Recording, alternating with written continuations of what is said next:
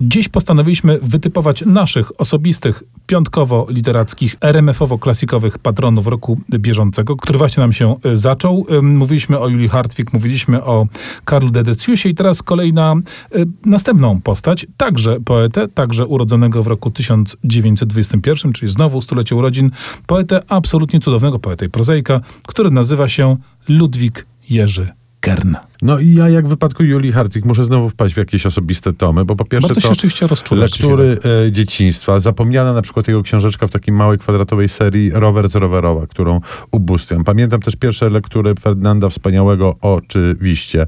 Do dzisiaj jestem w stanie zacytować różne zwierzęce jego wierszyki, które zapadają w pamięć, w tym te e, chichotki z ostatniej strony przekroju, ale też pamiętam go e, z Krakowa mijanego na schodach, jak w e, zielonych okularach i słomkowym kapeluszu wydzierał się do klubu pod Gruszką, a ja pracowałem z tobą zresztą piętro wyżej. E, Ludwik Jerzy Kern to jest rzeczywiście e, przyjaciel na życie.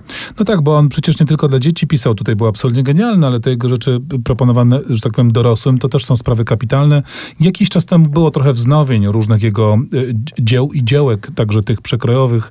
Bardzo to jest ciekawe, świeże i, y, i godne uwagi, więc wróćmy sobie do Karna na własny użytek w tym roku jubileuszowym dla jego y, postaci, a jak będziemy wracać do Kerna, to też możemy wrócić do innej, geograficznie takiej odległej rzeczywistości literackiej, bo w roku bieżącym mija równo 100 lat od pierwszego oryginalnego wydania bardzo słynnej powieści niejakiego Jarosława Haszka, powieści, która znana jest powszechnie jako Przygody dobrego wojaka Szwejk, chociaż oczywiście polskich wariantów tytułu jest nieco więcej. I zdziwiłby się, ale ja taką powtórkę zupełnie nieświadomą rocznicę już mam za sobą, bo w tym roku do Szwejka wróciłem. Ale w przykładzie jest- Antoniego Krocha, rozumiem. Nie, przykład Antoniego Krochę czytałem w momencie e, wydania, natomiast przeglądałem mm, książkę o Szwejku Antoniego e, Krocha w tym e, roku i samego Szwejka czytałem. No to jest książka, która się nie starzeje, zestarzeć nie może i niezależnie od tego, czy minie 100 lat od jej publikacji, czy 1100, to będzie e, śmieszyć, bawić i przestraszać dokładnie mm, tak silnie, jak w momencie e, premiery. No bo jest to książka, która po prostu spuszcza powietrze z tego nadętego balona władzy i różnego rodzaju y, kręgów aroganckich, więc w sumie się domyślam, dlaczego odpowiednie kręgi nie podjęły decyzji o uhonorowaniu państwowym tejże y, właśnie książki. Tym bardziej nie dziwi nas, że Sejm Polski nie zauważył, e, że mamy do czynienia ze stuleciem Ludwika Wittgensteina, który, jakby nie patrzeć, z Polską był związany. W Grodzie Królewskim Krakowie był. Odwiedził na przykład Gród Królewski Kraków e, i niniejszym bije nasz wewnętrzny rekord piątki z literatury, bo dzięki niemu po raz pierwszy pojawia się w piątce z literatury. Proszę Państwa, książka w całości napisana w punktach i podpunktach. I tu pozwolę sobie zacytować ten chyba najsłynniejszy, o którym powinniśmy wszyscy pamiętać, a przedstawiciele Sejmu Rzeczpospolitej przede wszystkim.